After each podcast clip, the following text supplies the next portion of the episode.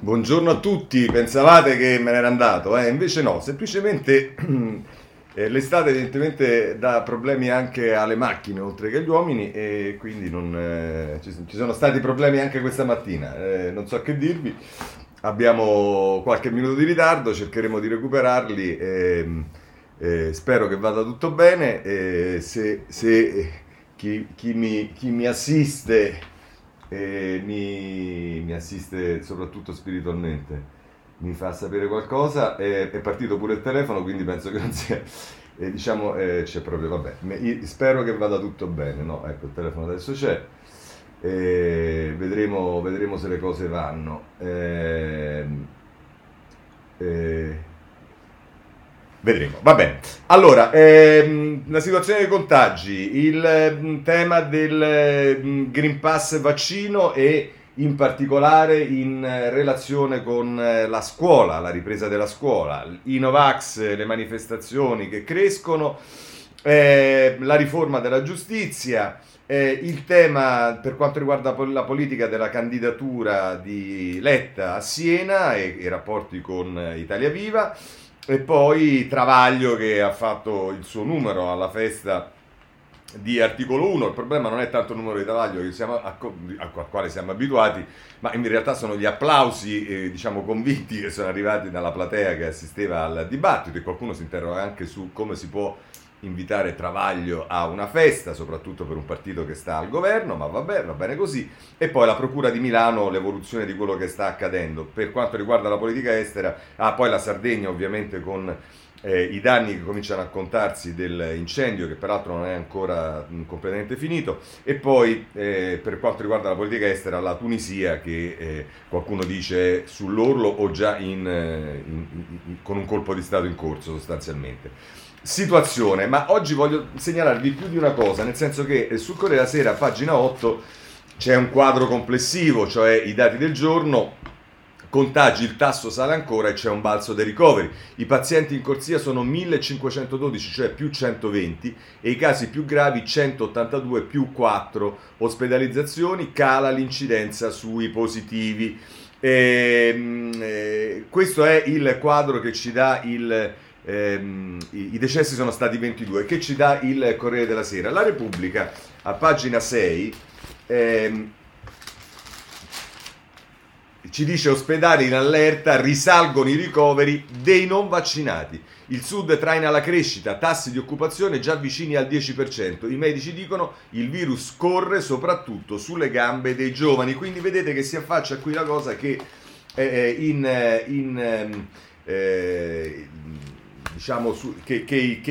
la prevalenza è dei non vaccinati ed è il titolo di apertura di Libero. 9 ricoverati su 10 non sono vaccinati, i numeri parlano da soli, negli ospedali più 120 pazienti in un giorno, gente che ha evitato l'iniezione, e poi si dà la notizia che anche la Meloni ha fatto la prima dose, ma questo lo vedremo tra poco. E allora a questo proposito però voglio segnalarvi il buongiorno di questa mattina di Mattia Feltri, chiudere la porta. Dice: mentre in Italia ribolle un'accantivante disputa sul fascismo dei vaccinisti contro il fascismo degli antivaccinisti e se sia più fascismo l'uno o l'altro, il mio sforzo, giuro Erculeo, di seguirne l'evoluzione è stato distolto da un titolo della BBC. Coronavirus infection continue to fall in UK.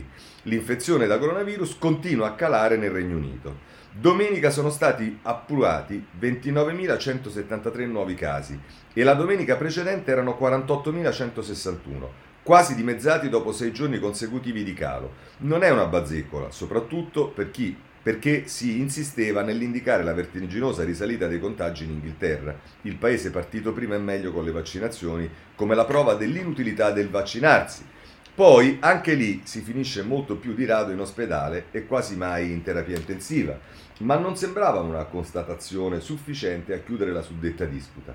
In Scozia succede lo stesso, ma da un paio di settimane, tanto che un epidemiologo dell'Università di Edimburgo si augura l'inizio di una tendenza a lungo termine.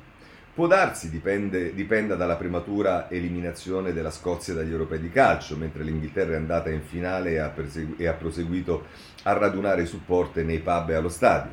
Magari c'entra il bel tempo, oppure, ipotizzano speranzosi i virologi inglesi, Fra guariti e vaccinati, con 2 dosi sono oltre il 56%, con una oltre il 70%, il virus comincia a trovare alcune porte chiuse, molte porte socchiuse e sempre meno porte spalancate.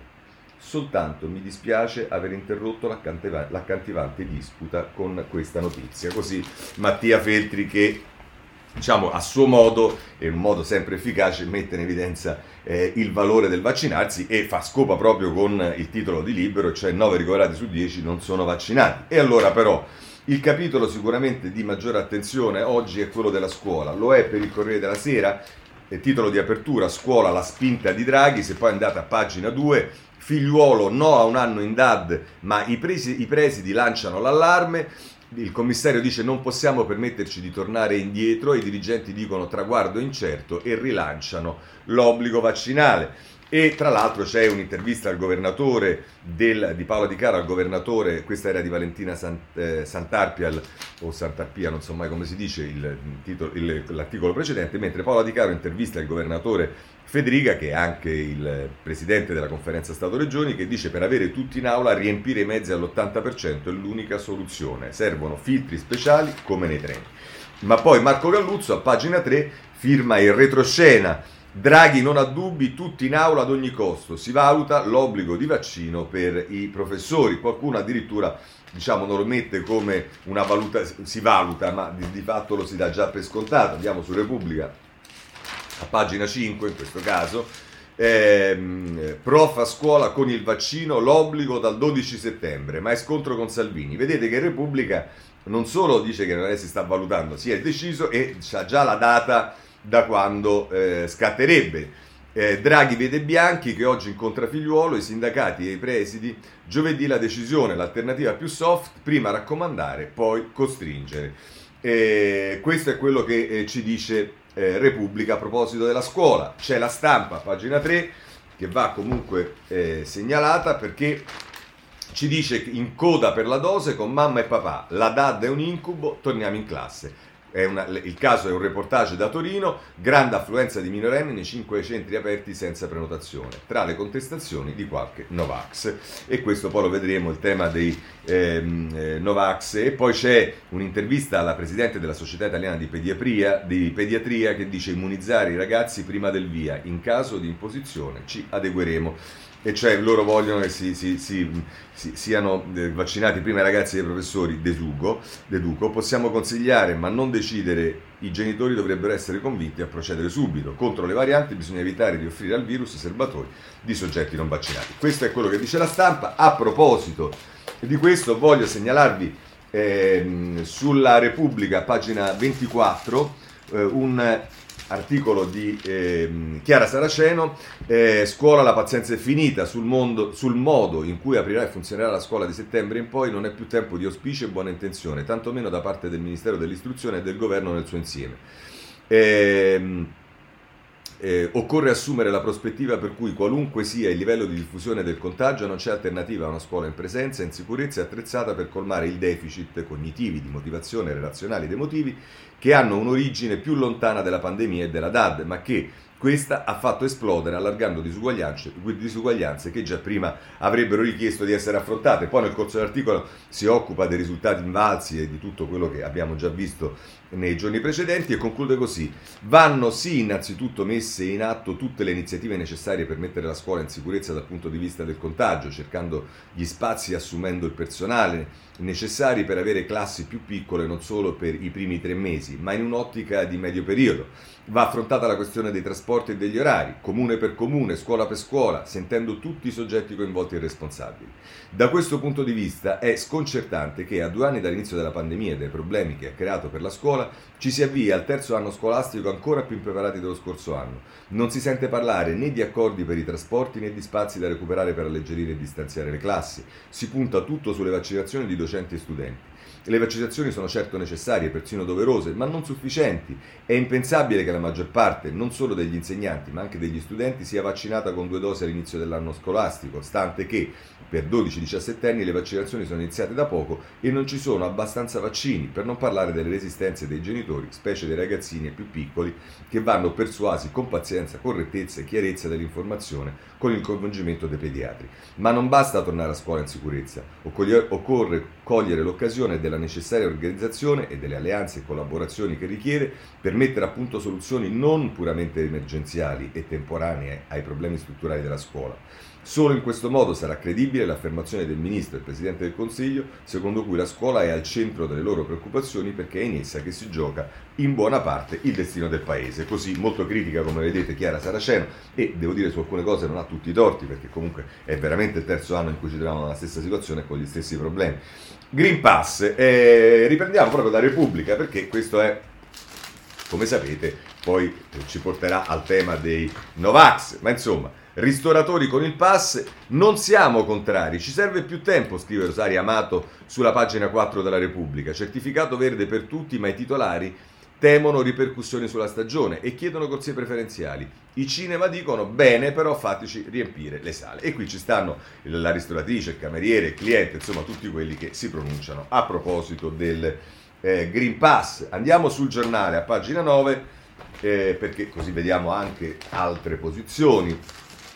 Non che il Giornale abbia una posizione diversa, ma comunque Green Pass per i dipendenti, la rivolta delle categorie.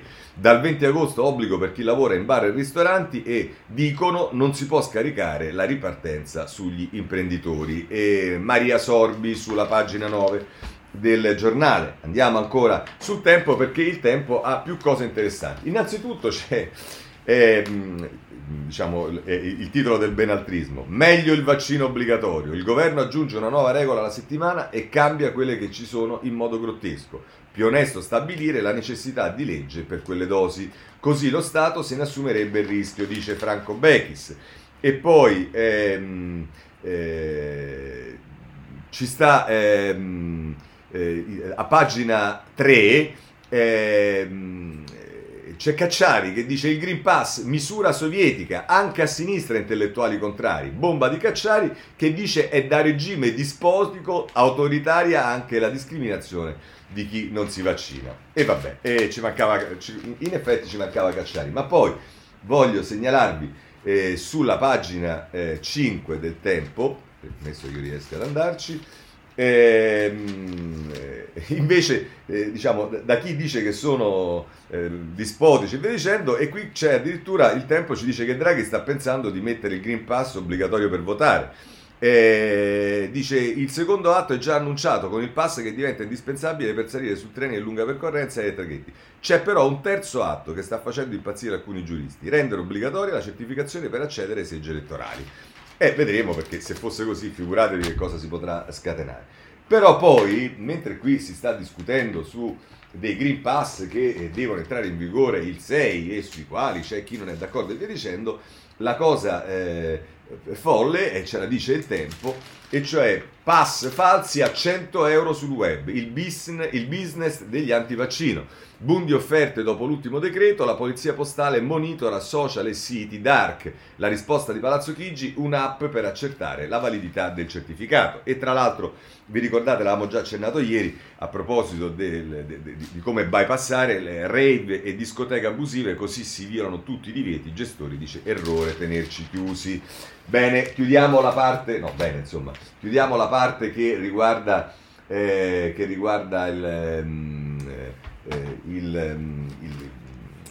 Green Pass, sempre dal Messaggero mi ero segnato che, a proposito del dispotico e compagnia bella, Cassese è intervistato da Diodato Pirone sul Messaggero a pagina 5, che dice a proposito del Green Pass: sia il Green Pass sul lavoro, prevale il diritto alla salute. L'ex giudice della consulta dice la carta prevede doveri di solidarietà collettiva, è singolare che si potresti per i vaccini ma non per l'indicazione di stare a casa. E insomma, quindi diciamo, la presa di posizione di Cassese non è solo in generale sul Green Pass, ma sostanzialmente sulla proposta fatta da Confindustria, e cioè di mettere il Green Pass anche per il lavoro. Ma veniamo adesso ai Novax, che hanno i loro giorni di protagonismo. Il Corriere della Sera dedica 3 pagine, la pagina 4, no al sit-in davanti alla Camera, e la manifestazione dei ristoratori contro il Green Pass è spostata a Piazza del Popolo, domani raduni in tutta Italia. E a proposito di tutte le cose che sono state dette, per cui come avete letto, come vi ho detto anche ieri, in alcune manifestazioni è stata addirittura paragonata la Shoah, interviene Segre, è la senatrice a vita, che dice folli i paragoni alla Shoah. Poi c'è tutta la polemica, il caso del medico novarese che è sceso in piazza e dice: io primario in piazza ma sostengo i vaccini, l'ordine valuta sanzioni, e il medico dice: ero lì per informare, sono immunizzato. Ora, insomma, che uno vada in una manifestazione di quel tipo per informare, sarebbe utile vedere se lo hanno non fatto parlare, ma se fosse vero se l'avrebbero mai fatto parlare, ma insomma. C'è il retroscena di Fiorenza Salzanini a pagina 5, controllare i Novax senza divieti, la linea del Viminale per isolare i violenti. Questo per quanto riguarda il Corriere della Sera. C'è anche La Stampa da segnalare a pagina 5. Ecco sì, il virus è solo una bugia, il guru del marketing, negazionista fino alla morte. Marco De Vaglia aveva 55 anni, volto noto del web, aveva sposato idee Novax, un amico dopo il contagio ha rifiutato il tampone e non è andato a farsi curare. Credo che, se non sbaglio, fosse a Miami esattamente, ed è morto nella sua casa a Miami, in Florida, ed era un Novax che non si era mai voluto fare neanche il tampone. Ma questo è... diciamo il quadro sulla Stampa. Vi segnalo ancora il Foglio nella quarta di copertina, perché qui ci sta veramente siamo praticamente a chi era? Sibiglia, che aveva detto che non c'era stato lo sbarco sulla Luna. Insomma, Berlato, Fratelli d'Italia, il vaccino un amuleto, non faccio da cavia. Ecco, quando arriviamo a questo evitiamo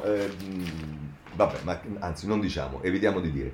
A proposito dei vaccini, però, voglio segnalarvi sulla pagina, nella pagina dei commenti, sulla Stampa, pagina 21, Caterina Soffici, la foga dei Novax, figlia della paura, e racconta, tutte cose quali sono le posizioni, le frasi ridicole, appunto come quella che abbiamo letto a proposito dei vaccini, e conclude così: una ricerca condotta dal Dipartimento di Scienze Sociali e Politiche della Statale di Milano sostiene che solo un italiano ogni 20 è contrario. I Novax duri e puri, cioè quelli che hanno delle motivazioni ideologiche forti e sono quindi impermeabili a ogni altro argomento, sono solo il 5%. Gli altri perché tentennano? Perché non si vogliono vaccinare? Se razionalmente sanno che sarebbe giusto e utile farlo? Da scrittrice sono abituata a cercare di comprendere e indagare la natura dell'animo umano, che è la cosa più affascinante e difficile di questo mestiere. Tra l'altro, prima racconta che lei stessa è stata, per avere scritto una cosa tipo una battuta, cioè che a casa sua si entrava solo il Green Pass, è stata praticamente coperta di contumeli. Ma insomma, osserviamo i comportamenti di persone reali, poi li trasformiamo in personaggi immaginari. Ho provato a fare il percorso inverso, mi sono chiesta: se dovessi scrivere un romanzo in cui uno dei miei personaggi è un 60enne, Nivax, come si muoverebbe? E una persona colta a suo tempo ha fatto vaccinare i figli con l'esavalente, ma adesso tentenna. Cosa lo spinge quindi a tergiversare? Credo che la risposta sia la paura. La paura è figlia dell'ignoto e di angosce profonde, si nutre dell'irrazionale. Il mio personaggio di fiction ha paura di morire di vaccino. Una parte delle argomentazioni sopracitate, in effetti, hanno molto a che vedere con la paura. Infatti anche il mio personaggio immaginario dice che non è contrario al vaccino, ma che questo vaccino non lo convince. Il mio personaggio è anche un po' codardo ed egoista. Aspetta che siano gli altri ad andare avanti, spera che prima o poi si sfoghi la bolla e lui potrà giovarsi del vaccino di quelli più coraggiosi per tornare a una vita libera e normale. Intanto però va in piazza a gridare libertà, libertà, perché è più semplice protestare che guardarsi nella coscienza e ammettere i propri timori e i propri limiti. Ma credo che il mio personaggio immaginario non funzioni bene, perché è fin troppo simile ai Nivax del mondo reale. Così la Soffici sulla Stampa. Voglio segnalarvi sul Giornale la notizia che la notizia, cioè il fatto che Renzi continua a chiedere una commissione d'inchiesta. A pagina 6 Renzi evoca Mazzette, commissione d'inchiesta sugli acquisti anti-Covid. Il leader di Italia Via lancia un siluro ad Arcuri, l'ex commissario ripescato da Palazzo Chigi. Così il Giornale a proposito di Renzi, credo che l'abbia detto ieri durante la presentazione del libro, ma sapete che è una cosa che Renzi ripete da parecchio. Diamo uno sguardo all'estero perché la situazione è drammatica in Indonesia, ce lo dice il Corriere della Sera a pagina 9, in Indonesia il virus uccide anche centinaia di bambini, il paese, il nuovo epicentro della pandemia, ha il tasso di mortalità infantile più alto del mondo. E se poi volete vedere che cosa succede invece in altri paesi dove, diciamo, in uno le cose vanno meglio, l'abbiamo visto nell'editoriale di Mattia Feltri, in un altro invece ci sono un po' di problemi, andiamo sul... La Stampa, pagina 4, Londra torna a sperare in una settimana i contagi scesi del 40%, invece negli USA, boom di ricoveri, la sfida è immunizzare mezzo paese scoperto. Questo è quello che accade fuori dall'Italia. Bene, chiudiamo il capitolo pandemia, vaccini, Novax e via dicendo e andiamo al capitolo giustizia, perché? Allora, come vedrete, ho preso più cose perché in realtà dico tutte la stessa cosa, ma i titoli vi dicono come i giornali vanno un po' così.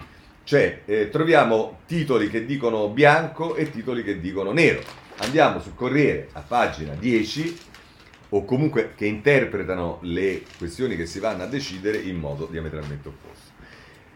Pagina 10, giustizia, esclusi dalla riforma i processi di mafia e terrorismo. Incontro Draghi-Cartabia, possibile compromesso. Forza Italia, allora anche noi abbiamo proposte.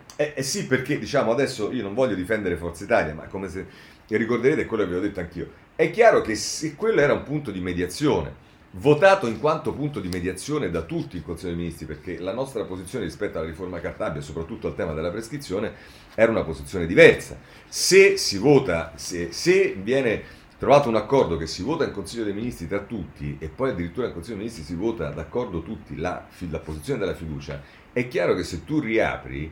non è che c'è un partito che è più importante, più bello, più simpatico degli altri. È chiaro che riapri la discussione e quindi anche la possibilità di modificare. Ed è chiaro che con posizioni così distanti, se quella era una mediazione, come riapri, uno tira da una parte e uno tira dall'altra. Mi pare inevitabile.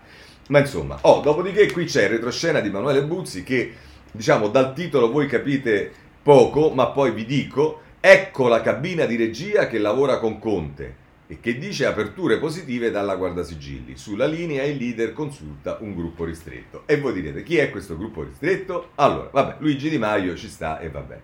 Poi ci sta la mitica Fabiana Dadone, quella che ha detto che avrebbe che il Draghi si sarebbe deciso con Conte se ritirare i ministri dal governo. Poi Stefano Patonelli, e vabbè, ci sta.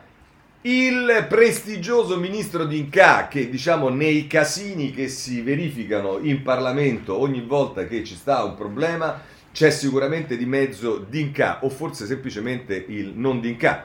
Diciamo che il ministro dei rapporti col Parlamento, con tutti i problemi che c'hanno i 5 Stelle, per natura e però purtroppo lo fa anche per sostanza, è più il capogruppo del Movimento 5 Stelle che non il Ministro dei Rapporti col Parlamento. E poi da ultimo, chi è che Conte non poteva non consultare e far entrare in questa cabina di regia di ristretti? Il mitico Fofò, e cioè il mitico ex ministro, per fortuna, Bonafede. Questo è quello che ci dice il Corriere della Sera. La Repubblica, come la mette la Repubblica a pagina 9? Quindi avete visto, sostanzialmente il Corriere della Sera dice che c'è l'accordo e che quindi diciamo c'è l'accordo con il Movimento 5 Stelle e quindi si apre il tema di Forza Italia ed è abbastanza uguale a quello che dice la Repubblica, anche se l'accordo lo dà meno acquisito. Giustizia, Draghi e Cartabia mediano, ma ora si impunta Forza Italia.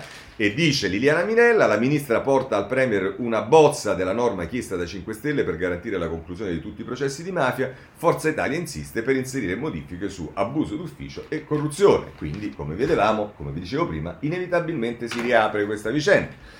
Quale potete immaginare sia la posizione del Il Domani? Sulla giustizia Conte si piega, ora Forza Italia vuole un risarcimento, norma transitoria e modifica dei tempi dell'improcedibilità per mafia e terrorismo, il patto con Movimento 5 Stelle è pronto, oggi l'ex premia la Camera per rassicurare gli oltranzisti, ma le destre minacciano di non votare il testo, quindi vedete l'interpretazione che dà Il Domani è sulla giustizia Conte si piega, cioè l'ex Presidente del Consiglio in realtà riceve soltanto delle piccole modifiche che gli servono per tenere buoni i suoi parlamentari, che è sostanzialmente però Conte si piega, potrebbe essere tranquillamente un titolo del Fatto Quotidiano, e il fatto che Domani stia oltre perché c'ha molti giornalisti che provengono dal Fatto Quotidiano, preso il direttore se non erro, ma poi c'ha un'impostazione proprio di quel tipo.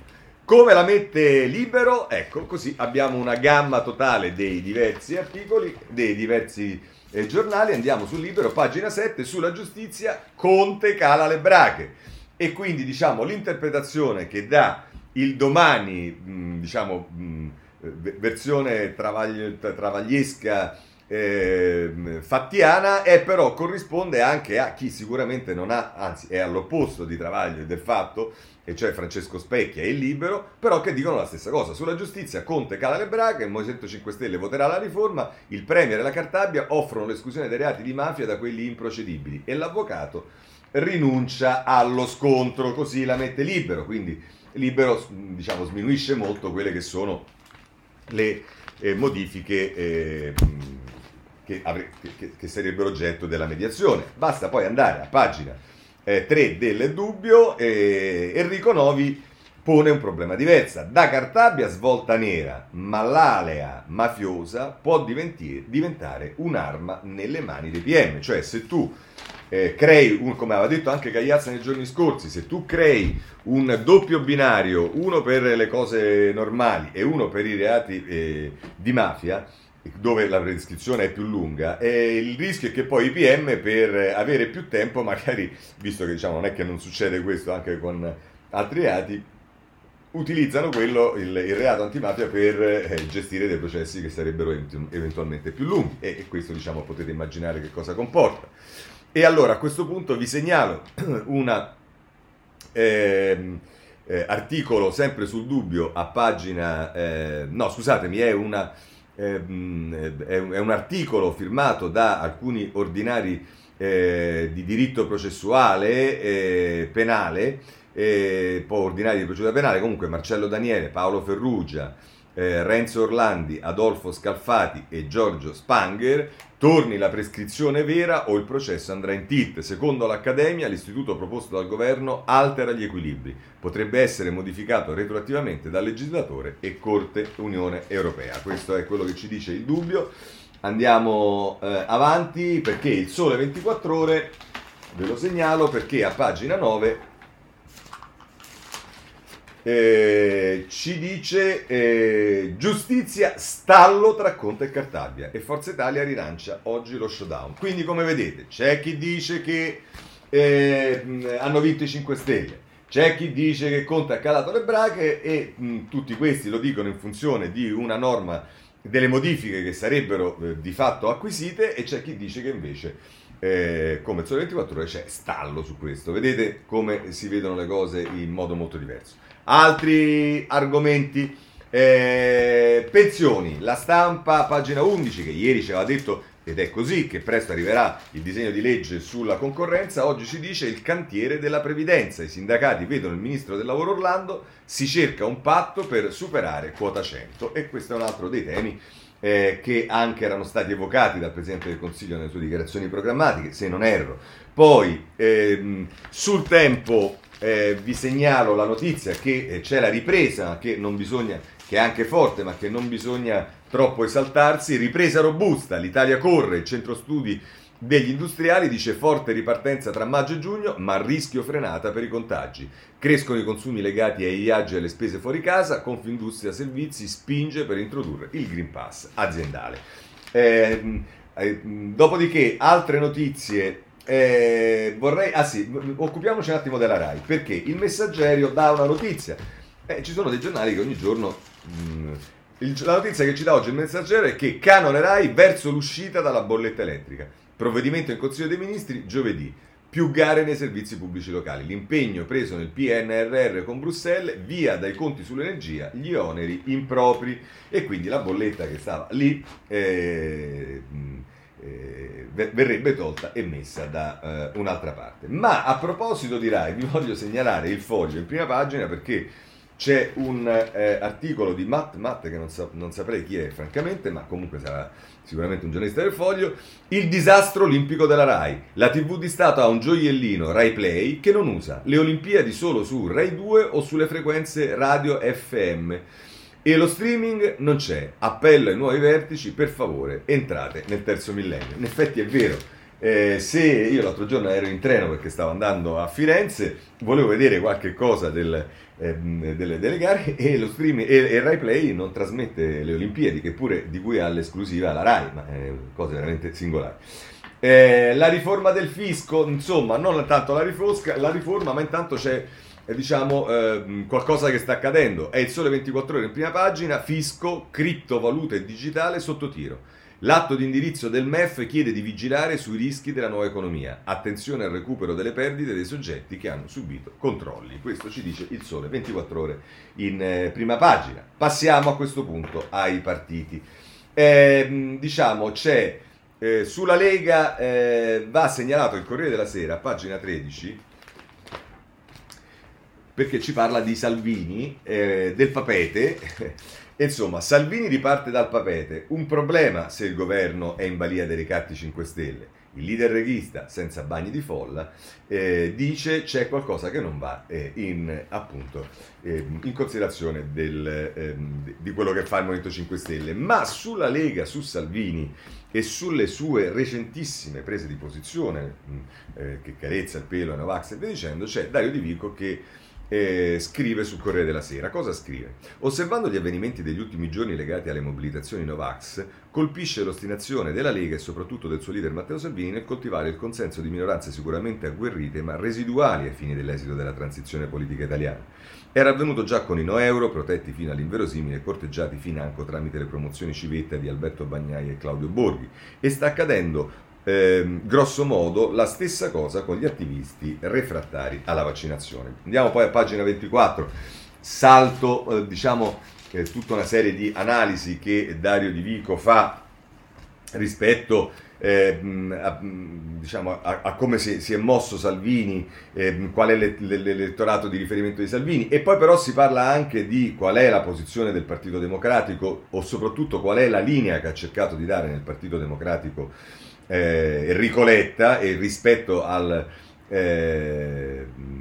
governo, e poi conclude così: la Lega, che pure è riuscita in questi anni in un capolavoro politico diventato il primo partito tra gli operatori e abbina queste simpatie con quella che riscuote tradizionalmente tra i piccoli imprenditori e le partite IVA, non pare essere interessata ad esercitare una rappresentanza proattiva di questi interessi, preferisce ospitare il rancore dei Novax, così come non è interessata a riunire i suoi governatori del nord per elaborare le linee di orientamento comuni sui temi infrastrutture e logistica che riguardano la grande regione della A4 e i suoi collegamenti con l'economia renana. Salvini è più interessato alle frange lunatiche, come le ha definite Romano Prodi nell'intervista ieri alla Stampa, alle minoranze che hanno sviluppato uno spiccato spirito di scissione nei confronti della modernità e si rifugiano nel culto dei propri idola. Ma una Lega che sceglie le piccole tribù invece che le grandi comunità mette in tensione l'intero sistema politico, lo costringe a inseguire le ombre invece che a governare l'uscita dalla crisi. Si discute molto sui giornali della necessità e dei tentativi di ricostruire un centro politico e di quanto questo processo possa eventualmente riguardare la Lega e il lunatico Salvini. Ma in queste ricognizioni, più che guardare alle formazioni cespuglio da mettere assieme o alle mosse di Luigi Bagnaro e Giovanni Toti, converrà a far conto sulla grande solidità mostrata dalla difficile stagione della pandemia da quelli che si sono confermati i due pavimenti della società italiana, la comunità d'impresa-lavoro e le famiglie. Dalle scelte elettorali di questi due grandi aggregati dipende la possibilità di stabilizzare la scena politica italiana, almeno per il tempo necessario per indirizzare a buon fine le politiche europee di sostegno. Così sul Corriere della Sera la mette Di Vico. Ma a proposito diciamo del posizionamento dei partiti rispetto a Draghi, voglio segnalarvi, visto che ci sto, anche Alessandro Campi sul Messaggero, che comincia in prima pagina, ma noi andiamo direttamente a pagina 22 dove prosegue questo articolo. E che ci dice? Campi fa una valutazione di come la Lega, il Partito Democratico e il Movimento 5 Stelle si rapportano a Draghi, cioè il Partito Democratico, che Campi fa tutta una analisi dicendo che Letta ha provato più di una volta a tirare per la giacchetta Draghi, il quale però diciamo non se l'è affilato. La Lega è partita intestandosi tutto, ma facendo un po' quello che si diceva una volta faceva il PC, cioè il partito di lotta e di governo. Il Movimento 5 Stelle soffre Draghi, e conclude così Campi.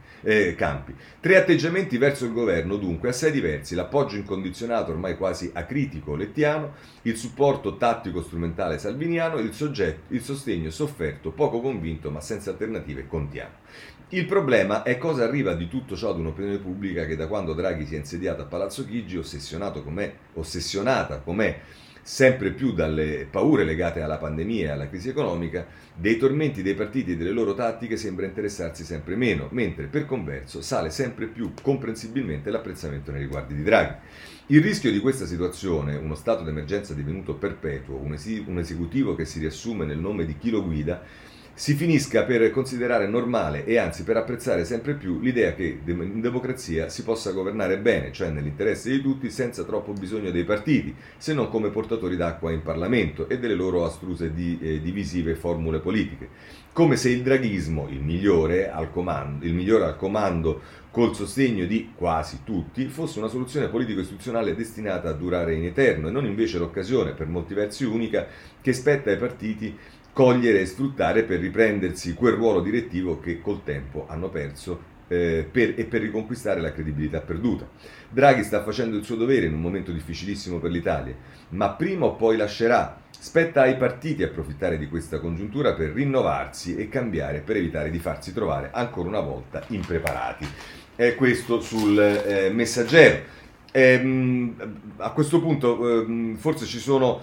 visto che stiamo parlando comunque dei partiti e abbiamo parlato dei partiti della maggioranza, forse vale la pena pure prendere Cerasa sul Foglio, che invece si occupa della Meloni, e lo fa in relazione alla questione, alla posizione contro il Green Pass, ma contemporaneamente meritoriamente il Foglio con Cerasa riporta delle dichiarazioni passate della Meloni, che addirittura alcuni tweet li ha cancellati, dice il Foglio, che non si trovano più, ma che evidentemente il Foglio aveva, e che davano una Meloni che la pensava ben diversamente. Dice tra l'altro Cerasa: eppure dovrebbe essere chiaro, non si può essere anti Green Pass e anti lockdown, e non si può essere contro l'incentivo a vaccinare il più possibile e contro ciò che potrebbe provocare non fare non fare di tutto per accelerare i vaccini. Lo sa bene anche Giorgia Meloni, che nel passato più o meno recente, in almeno due occasioni, aveva detto saggiamente due cose che oggi ha scelto di cancellare. Frase numero 1, 19 marzo 2021. Cosa aspetta la Commissione europea a richiedere la procedura d'urgenza al Parlamento europeo sul certificato verde digitale? Il certificato verde segna un primo passo verso la definitiva eliminazione degli ostacoli alla libera circolazione che tanto hanno danneggiato la nostra economia, segnatamente il settore turistico.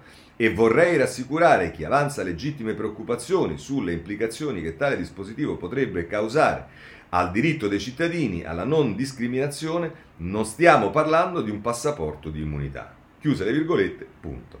Frase numero 2, 19 giugno 2018, virgolette. Sui vaccini occorre avere l'umiltà di affidarsi alla comunità scientifica. È un tema che non va affrontato a livello ideologico. Lasciamo stabilire a chi ha competenze quali siano i vaccini necessari e obbligatori. Chiuse virgolette, punto. Queste sono le due frasi che riporta Cerasa, che poi dice: per non dare l'impressione di voler lucrare su problemi che non si vogliono risolvere, sospetto più legittimo alla Meloni associati, basterebbe poco. Basterebbe rileggersi alcuni vecchi saggi tweet della Meloni, il secondo, quello sui vaccini, Meloni lo ha recentemente cancellato, ops. Basterebbe dissociarsi dalle figuracce offerte da alcuni parlamentari di Fratelli d'Italia, l'europarlamentare, l'abbiamo letto, sì, Sergio Berlato, che oggi al Foglio dice che quelli che vengono inoculati non sono vaccini ma sostanze igieniche sperimentali. E basterebbe capire che essere contemporaneamente contro il Green Pass e contro il lockdown, ammiccando dolcemente alla tribù no vax e no pass, significa decidere di porsi dalla testa di una destra che, come ricorda sempre sul Foglio il ministro Carfagna, più che libera, liberale, libertaria, appare trovarsi a metà tra l'essere confusionaria e, aggiungiamo noi, l'essere cialtrona, così la mette sul Foglio Claudio Cerasa. Bene, andiamo a vedere, risolto questo capitolo, Lega, cose politiche e via dicendo, prima di andare da Folli, che si occupa invece più dei 5 Stelle e del Partito Democratico, vediamo proprio il tema Partito Democratico. Allora, Repubblica ci dice, pagina 3, sì, scusate, a pagina 13, non a pagina 3, ci dice... Eccola qua. Giovanna Casadio e Antonello Cassano, battaglia sui candidati, altolà di Letta a Renzi, no a scambi sui collegi. Dopo i veti al segretario a Siena, per i Dem si inclina l'alleanza in Toscana. Il leader Italia Via lancia Bentivogli, poi ci ripensa, Pro Grosso sostenere Enrico. Ma insomma, mi pare una lettura abbastanza, diciamo, fantasiosa, ecco, che, diciamola così, quella di Giovanna Casadio. Ma contemporaneamente La Stampa però a pagina 10 dà, diciamo, una lettura leggermente diversa, cioè giustizia, Renzi pronto ad appoggiare un altro candidato a Siena, Letta io con lui non tratto, il leader di Italia Viva farò di tutto per sostenere Enrico ma chiede un tornaconto e nel PD spunta un asse Bettini-Orlando per far pesare di più la sinistra, ma dimmi tu, quindi Bettini-Orlando un asse, pensate che roba, per far pesare di più la sinistra, questo ci dice La Stampa. Il Foglio a pagina 4, nella pagina quarta dell'inserto si fa una chiacchiera con Scaramelli, che come sapete è il consigliere regionale di Italia Viva, Siena e la falsa partenza del palio di Letta. Dice, da una città all'altra l'interrogativo è lo stesso, caro Enrico Letta, che cosa vuoi fare in prospettiva? E insomma, a soli 2 mesi dalle elezioni suppletive per i seggi di Siena e Roma Primavalle, per non dire delle amministrative, e con la recrudescenza del contagio Covid in mezzo che fa pensare ad altro, ci si ritrova in varie città di fronte al dilemma. Italia Viva lo ribadisce, caro Enrico Letta, che vuoi fare con i 5 Stelle? E la domanda tanto più risuona se a porla è Matteo Renzi in persona, e va bene, e insomma le cose che poi abbiamo visto sugli altri giornali.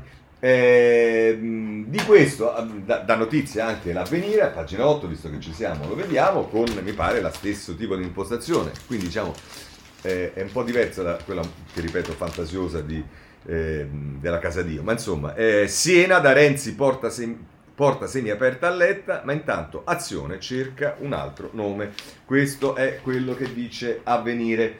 Chiudiamo questo capitolo però per rimanere nel Partito Democratico. Signori, poteva mancare, e diciamo fa bene il riformista ad intervistarla, perché diciamo più la si sente e più diciamo alcuni di noi sono convinti che con questo PD non hanno proprio nulla a che fare. E c'è una fondamentale intervista con la mitica Monica Cirinnà di Umberto De Giovanangeli che ci dice alleanza coi 5 Stelle contro le destre e un campo largo di centrosinistra. Non mi convince chi dice che oggi lo scontro non è tra destra e sinistra ma tra populisti e riformisti. La parola riformismo va chiarito, la usiamo in maniera confusa. Diciamo, per te sicuramente è confusa, viste anche le cose che fai. Certo, una riformista non si mette a linciare sui propri social il capogruppo di Italia Viva soltanto perché non la pensa come te, e tra l'altro mentendo e attribuendogli delle bugie per le quali viene linciato. Non è proprio, diciamo, la caratteristica riformista quella che ti guida, cara Monica Cirinnà. E poi capirai, sul DDL Zan Le escludo che possa essere accantonato. Lo slittamento a settembre è nei fatti. Non è certo voluto dal PD. Italia Viva ha contribuito in maniera determinante alla scrittura del testo, anche sui punti che ora mette in discussione. A ridaglie. Quello erano quello che è stato fatto alla Camera. Alla Camera c'erano i numeri e ha contribuito così. Però Italia Viva, quando vede che al Senato non ci sono più numeri, cerca di trovare una soluzione perché si possa portare a casa la legge e non piantare una bandierina come invece piace tanto a voi. Ma con questo chiudiamo. Ci rimane però da leggere sulla Repubblica Folli a proposito dei 5 Stelle. Andiamo a pagina 24, anzi a pagina 25. La posta in palio nella sfida di Siena. Scusatemi, è esattamente su Siena. C'era un tempo in realtà abbastanza vicino in cui l'intesa tra PD e 5 Stelle, più la sinistra di Articolo 1, era accreditata di un respiro strategico, due forze talmente vicine da costituire insieme una specie di asse del sistema, meno solida sul piano elettorale delle destre unite, ma molto più capace di interpretare le esigenze dell'establishment, rivendicandone i crediti per governare. Prima la pandemia e poi l'avvento di Draghi, come conseguenza del fallimento politico, hanno scompaginato le carte. Oggi l'alleanza PD-5 Stelle esiste ancora, ma ha ridotto le sue ambizioni. Negli ultimi giorni ha dovuto subire le conseguenze di una serie di sconquassi. In primo luogo la lite Conte-Grillo, finita nel modo ambiguo con cui era cominciata. In seguito l'offerta contro la riforma della l'offensiva contro la riforma della giustizia, nella quale Conte ha dimostrato incertezza di leadership e solo a fatica è riuscito, non sappiamo per quanto, a tenere a bada la oltranzista dei 5 Stelle che pretende di guidarlo attraverso il giornale di riferimento. Adesso il testo Cartabia si avvia con ogni probabilità a un compromesso che segnerà la vittoria del governo e la sconfitta dei massimalisti. Infine l'incidente alla festa del partito di Bersani e Speranza, che il giorno dopo ha costretto il ministro della salute a prendere le distanze dagli insulti rivolti al presidente del Consiglio. Insulti che non erano solo la libera espressione del pensiero di un ospite, come si è detto, bensì la manifestazione sprezzante di una linea alternativa al governo in carica, come tale poco compatibile con il sostegno che Articolo 1 garantisce all'esecutivo. Tutto ciò rende gli accordi PD-Conte poco strategici e anzi piuttosto precari. Si tratta di intese locali per sostenere i candidati sindaci in alcune città, non a Roma come è noto, e poi in un patto che dovrebbe portare all'elezione parlamentare diretta a Siena, seguita si suppone da quella di Conte nel collegio di Roma liberato da Gualtieri se riuscisse la conquista del Campidoglio. Al di là di questo non esiste una visione comune del prossimo futuro né un'agenda conseguente. L'orizzonte delle riforme è quello garantito dal governo Draghi, al quale il PD offre un appoggio un po' avaro, mentre i 5 Stelle contiani, come si è visto, lo soffrono con crescente frustrazione. Non stupisce allora che intorno al voto suppletivo di Siena si sia riaccesa la contesa tra Letta e Renzi. Sarebbe sbagliato leggervi solo un gioco di ripicche e rivalse. Sullo sfondo ci sono due aspetti. Il primo riguarda la politica locale, la disputa non nuova intorno all'ampliamento dell'aeroporto di Firenze, una storia di enormi interessi con i renziani favorevoli e il tandem PD-5 Stelle contrari. Il secondo tema è, diciamo così, più alto. Renzi vede indebolirsi sul piano nazionale l'asse con i grillini e si sforza di allargare la frattura, che sarebbe interpretabile nel caso improbabile in cui il segretario del PD non fosse eletto, che sarebbe irreparabile, scusate, nel caso improbabile in cui il segretario del PD non fosse eletto. Finora l'alleanza con i 5 Stelle è stata presentata come ineluttabile in assenza di altre ipotesi. Renzi tenta di smontarla ugualmente, un pezzo per volta, nella speranza di aprire nel PD una crisi volta a incoraggiare una linea più riformista, o meglio, più centrista. Italia Viva resta un partito minuscolo, quasi inesistente, ma sappiamo che il suo capo è agile e spregiudicato. Peraltro, le circostanze potrebbero condurre, prima o poi, a un migliore rapporto con Calenda e più Europa, in tutto circa il 7-8%. Aggiungo io, così finisce Folli, aggiungo io, nei sondaggi, perché poi i voti si contano nelle urne, non nei sondaggi. Chiudiamo qua, c'è il capitolo Travaglio. Vediamo dei titoli. Repubblica, pagina 10, polemica su Travaglio per le offese a Draghi, Speranza si dissocia, la festa di Articolo 1, un figlio di papà non capisce un cazzo, dico io, qui tutti mettono i puntini, e il pubblico applaude, ecco, e lo sdegno dei partiti, il ministro, noi sosteniamo il premier, te credo anche perché, figlio mio, se non lo sostenessi sarebbe interessante sapere dove staresti, ecco, insomma. La Stampa, pagina 9, fa una cosa molto interessante, con Federico Capurzo ricostruisce la storia di Mario Draghi, perché Travaglio, oltre a offendere eccetera, definire figlio di papà un uomo che ha perso il padre a 14 anni, la madre a 19 anni e che andava a lavorare perché non bastavano le borse di studio per studiare, di che cosa vogliamo parlare? Lutti in famiglia e bollette da pagare, il premier e la carriera nata in salita. Mario Draghi ha perso il padre a 15 anni e la madre 4 anni più tardi. Per la sua formazione decisivi gesuiti, la grande occasione è arrivata con il trasferimento al MIT di Boston, lavorava perché la borsa di studio non bastava. Così lo ricorda e ricorda la storia Federico Capuzzo. Questo l'ho fatto perché è molto utile poi per capire anche qual è il livello di miseria umana e non solo umana, certo non economica perché sicuramente sarà messo meglio di molti di noi, di Travaglio. Ma andiamo sul giornale a pagina e con orgoglio sono felice di non leggerlo, ovviamente il giornale può uscire, però io nella rassegna stampa non lo metto perché penso proprio che è l'unica cosa che posso fare. Pagina 7 del giornale, Travaglio scaricato da tutti, frasi squallide su Draghi, Speranza costretta a dissociarsi dagli insulti fatti alla festa del suo partito, dal PD alla Lega, coro di critiche, questo sul giornale.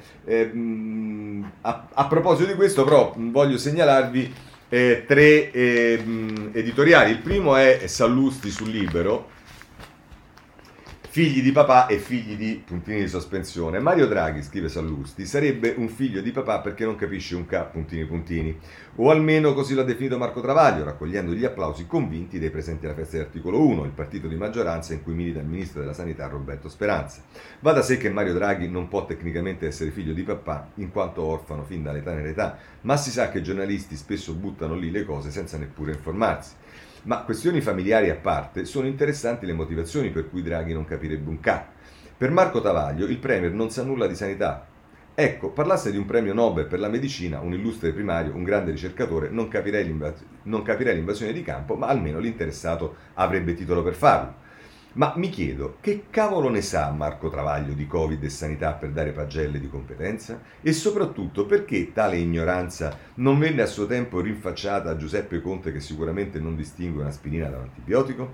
In realtà non mi risulta che nella storia ci sia mai stato un premier con particolari competenze mediche, competenze che peraltro non sono richieste al momento della sua assunzione. Ad un premier è chiesta visione e capacità di scegliere gli uomini giusti al posto giusto, e qui casca l'asino di Travaglio. Conte si era affidata ad Arcuri, caos, mascherine, banchi a rotelle e migliaia di morti. Draghi ha scelto il generale Figliuolo, 90% di over 70, già vaccinati, ricoveri in terapia intensiva di fatto azzerati e se non fosse per i Novax rimasti in circolazione. Ma si sa, Dio li fa e poi li accoppia, dice il proverbio. Migliori con migliori e incapaci con incapaci. Infatti la domanda più frequente è: che cosa ci fa Draghi insieme a Speranza? E anche i giornalisti seguono il loro destino, perché questo sarà anche un paese di figli di papà. Ma è anche pieno zeppo di figli di puntini puntini, immagino che intenda dire puttana, il buon Sallusti, e ogni giorno c'è qualcuno che lo testimonia. Così chiude Sallusti il suo editoriale. Ma su questa roba di Travaglio c'è da segnalare anche Il Dubbio, pagina 5, Daniele Zaccaria, Marco tocca il fondo, Draghi figlio di papà ma il premier è un orfano. Il principe dell'insulto ha colpito ancora, dopo gli infermi, i disabili, i nani, le ballerine, stavolta Marco Travaglio se la prende inconsapevolmente con orfani, nella fattispecie con il presidente del Consiglio Mario Draghi, che nella dimessa location della festa dell'articolo 1 ha definito un curriculum ambulante un figlio di papà che non sa un cazzo di sanità e giustizia. Sorrisetto e applausi. Ci poteva anche stare, in fondo Draghi è un super banchiere che da decenni frequenta il gotha della finanza e della politica mondiale e nel corso della sua carriera il direttore del Fatto Quotidiano ha detto e scritto trivialità ben peggiori. Peccato che a quel curriculum ambulante Travaglio non gli abbia dato neanche una rapida occhiata. Avrebbe saputo, per esempio, che Mario Draghi ha perso il padre quando aveva 15 anni e la madre quando ne aveva 19, che è stato adottato dalla zia e che si è laureato in economia all'età di 23 anni, 10 anni prima di quanto abbia fatto lui stesso, studente fuori corso ultra trentenne all'Università di Torino. Si riferisce a Travaglio. Tecnicamente il figlio di papà è lui, eppure sarebbe bastato poco per evitare quella misera figura e basterebbe poco per rimediare, tipo delle sintetiche scuse da inviare all'interessato.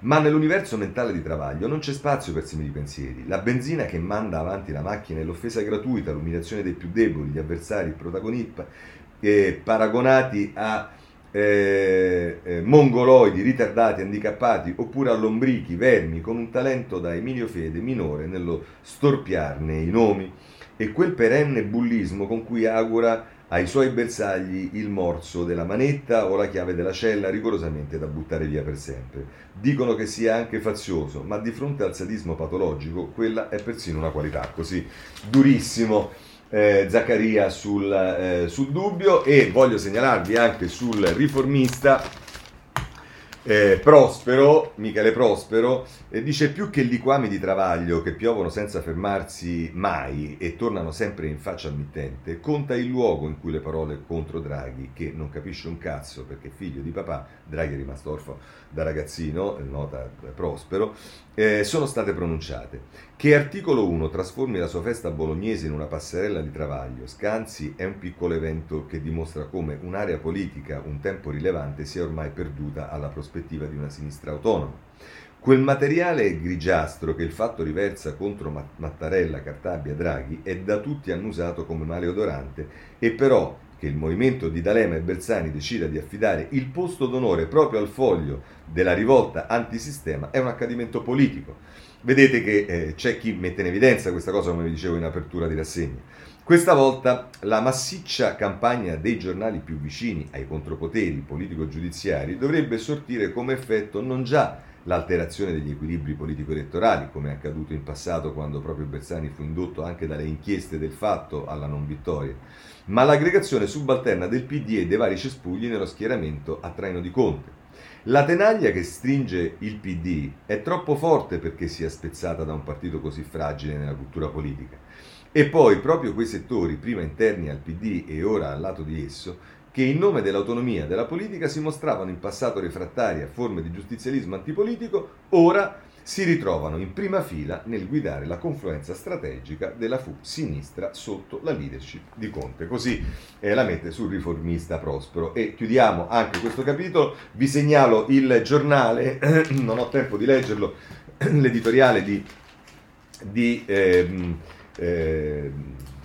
direttore Minzolini, ma Il Giornale si muove sul tema delle riforme istituzionali e a pagina 4 ha un articolo che dice: nasce in Parlamento un fronte trasversale, adesso la Costituente, da Occhiuto a Marcucci, adesioni bipartisan al disegno di legge della Fondazione Einaudi. Ed è così che appunto c'è tutto il l'editoriale di Minzolini, che dice che proprio un po' il ragionamento che faceva anche Campi, a un certo punto Draghi se ne deve andare, per preparare il terreno a un ritorno alla normalità c'è bisogno di quelle riforme che si sono tentate tante volte e non si sono mai riuscite a fare, e va bene, questo è Minzolini. Poi la Procura di Milano, e poi chiudiamo perché vi segnalo il Corriere della Sera, pagina 12, Milano, la versione delle toghe al CSM, audizioni di PM e giudici sul clima interno, il Consiglio Superiore non ha accolto l'appello pro Storari dei colleghi, ci dice Virginia Piccolillo. E poi appunto su Amara c'è il taglio basso, Luigi Ferrarella che parla delle carte, Amara e la loggia Ungheria, in procura le due verità su quando davvero iniziarono le indagini, e Pedi attacca Storari, ha inquinato il nostro lavoro. Insomma, come vedete, stanno proprio menandosi come Fabbri Ferrai. Il Giornale in prima pagina la mette così: sentenza Eni, pressioni dei PM, giustizia allo sbando, Milano ancora guai in procura, manovre delle toghe per condizionare il processo, riforma, stallo sulla prescrizione. Va bene, ma questo è quello che abbiamo già visto, e visto che ci siamo guardiamo anche Libero, che questa cosa la affronta a pagina 8 conflitto di interesse al CSM sul caso Amara. 4 dei 6 membri della disciplinare avevano ricevuto i verbali da Davigo. Non possono giudicare in modo imparziale chi consegnò le carte a Piercamillo. Giovanni Maria Iacobazzi su questo, su Libero. Vi segnalo su questo un editoriale in prima pagina del Riformista, a doppia firma Tiziana Maiolo e Piero Sansonetti, le toghe milanesi delegittimano CSM e Salvi. Caos nella magistratura, ed è rivolta anche tra i magistrati.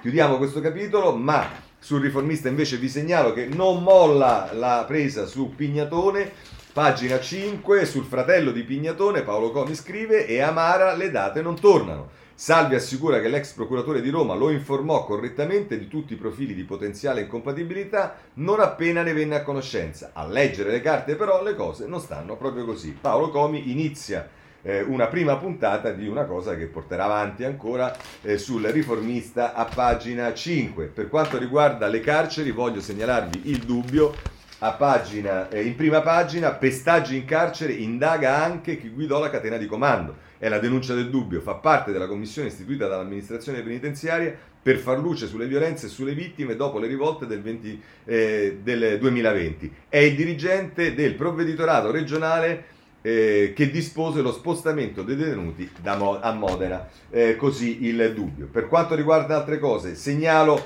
sui vari giornali, ma lo prendo dal Messaggero a pagina 3, che ci sono state una serie di arresti mi pare in Veneto, se non sbaglio, andiamo sulla pagina 13 del Messaggero. Caporalato nell'azienda che stampa Harry Potter, Padova, sì, in Veneto. Ai domiciliari 2 manager di Grafica Veneta, in cella 9 pakistani, l'accusa botte, vessazioni, estorsione ai danni dei di lavoratori regolarmente assunti. Andiamo bene, diceva quello. Poi sulla Stampa vi segnalo a pagina 13, si parla della terra dei fuochi e delle promesse del governo della ministra Lamorgese in particolare. Terra dei fuochi, la promessa di Lamorgese, più forze di polizia a presidiare il territorio. Poi si parla di Tammaro, il vigile eroe lasciato solo a domare questo inferno tossico. Vi segnalo che Saviano si occupa della cannabis terapeutica, parlando di un altro ragazzo che è stato assolto perché coltivava marijuana per curarsi, il malato a cui serve la cannabis che è finito in carcere. Christian vive in Calabria dove quella legale non c'è, così l'ha coltivata, il paradosso di rischiare la condanna per non essersi rivolto al mercato clandestino. No, scusate, ecco, è a processo e non è stato assolto, ma se fanno come è stato fatto con alcuni casi precedenti dovrebbe essere assolto, e questo rende ancora più evidente la follia e l'assurdità del fatto che non esista, almeno sulla terapeutica, una legge in questo senso. In questo senso, sul disastro in Sardegna avete letto tutto e tutti, e sapete, purtroppo avete visto anche dalla televisione. Poi c'è Draghi che è intervenuto ieri alla FAO sulla fame nel mondo, e su questo anche su tutti i giornali, ma anche le parole del Papa in prima pagina sull'Avvenire: crimine, fame. Il richiamo del Papa al summit ONU è scandaloso e violazione dei diritti, e poi Draghi che dice i governi facciano di più, va bene. Ratzinger ha parlato dopo tanto tempo, ce lo dicono tutti i giornali. Vi segnalo in particolare la Repubblica a pagina 18, il Papa Emerito. Ratzinger parla e scuote la Chiesa, più testimoni o l'esodo continuerà. Il Papa Emerito contro la mondanizzazione dell'istituzione ecclesiale tedesca, allontana i fedeli. Va bene, se siete interessati trovate sui giornali queste cose. Su molti giornali si parla dell'Agcom. Ieri c'è stata la relazione, la relazione al Parlamento del presidente dell'Authority, la sorella, e sulla Stampa il titolo che viene fatto è questo: l'allarme dell'Agcom sugli algoritmi. La sfida è garantire il pluralismo. Questo è quello che ci dicono i giornali. Vi dicevo, per quanto riguarda la politica estera, la Tunisia, ne parlano tutti i giornali. La Repubblica a pagina la Tunisia, diciamo, a questo punto possiamo vedere sia la Repubblica a pagina 17, la Tunisia nel baratro, sospeso il Parlamento, l'opposizione che dice è golpe, ma poi Repubblica a pagina 14 e 15 si occupa di Cuba, salute e libertà nella Cuba che sogna la caduta del regime, è l'inviato Pietro Del Re che ne parla. E da ultimo invece sulla situazione in India, andiamo sulla Stampa, pagina 15, India sovrappopolata, basta nascite nell'Uttar Pradesh, limite di 2 figli. Con questo chiudiamo la rassegna stampa, mi scuso, ho avuto problemi tecnici, speriamo che domani le cose vadano meglio, e se volete ci vediamo domani alle 7:30 se non ci sono problemi tecnici. Una buona giornata a tutti.